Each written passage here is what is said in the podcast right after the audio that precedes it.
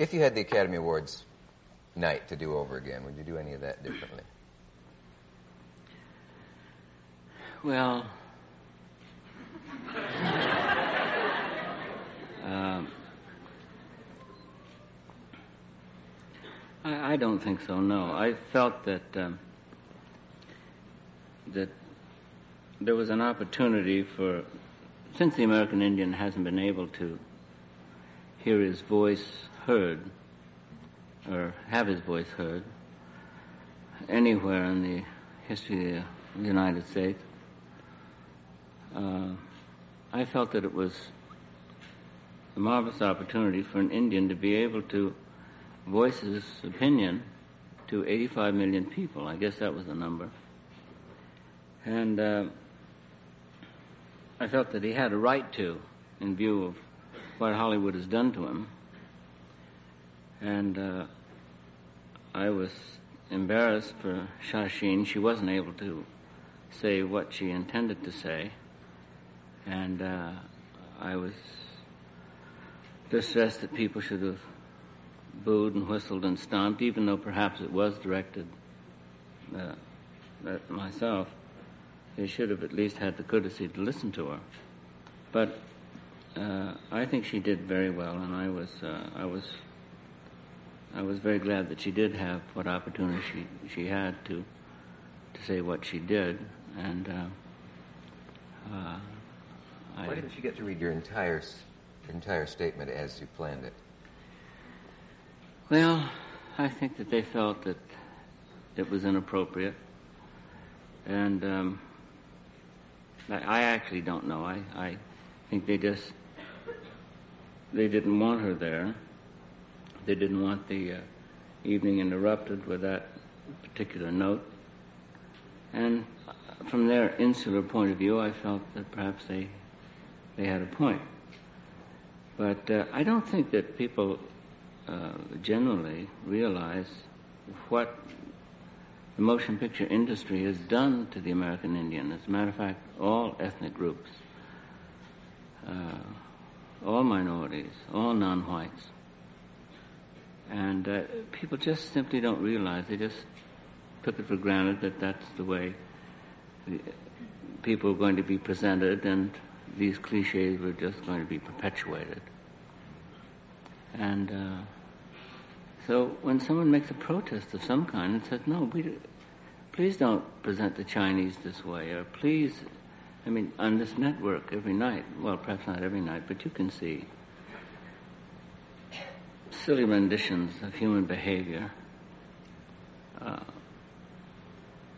the um, leering Filipino houseboy, uh, the wily Japanese, or the the kook or the gook, and uh, the idiot black man, and the stupid Indian, and it just goes on and on and on, and people actually don't realize how deeply uh, these people are injured by seeing themselves represented, not so much the adults because they're already inured to that kind of pain and pressure, but uh, children, Indian children, seeing Indians represented as savage, as ugly, as nasty, vicious, treacherous, uh, drunken.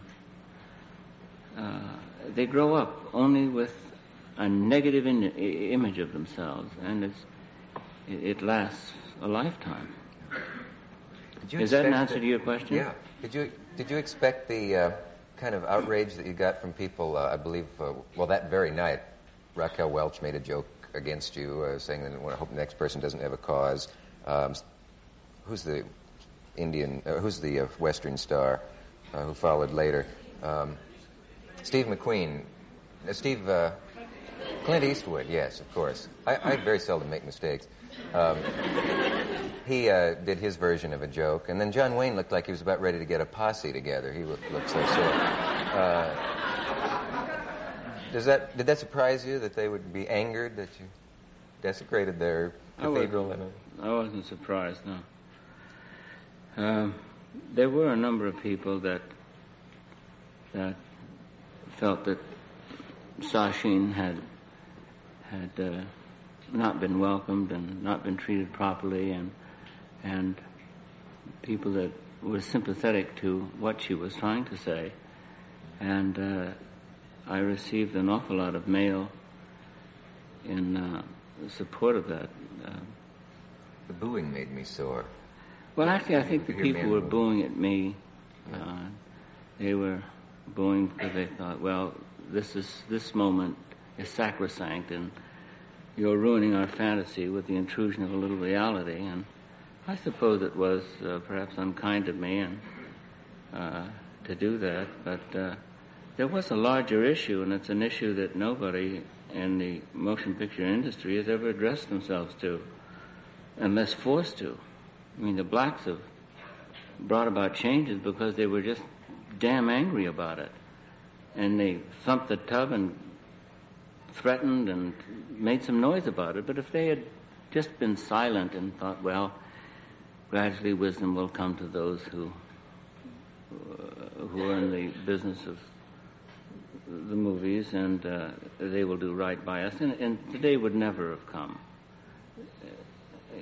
We, you know, have a lot to be grateful for that the blacks were as insistent as they were that the image of blacks were change, changing. But it's it's a, a block by block fight. It's a uh, the f- people are very timorous now about showing blacks in an unkindly light. Um, and uh,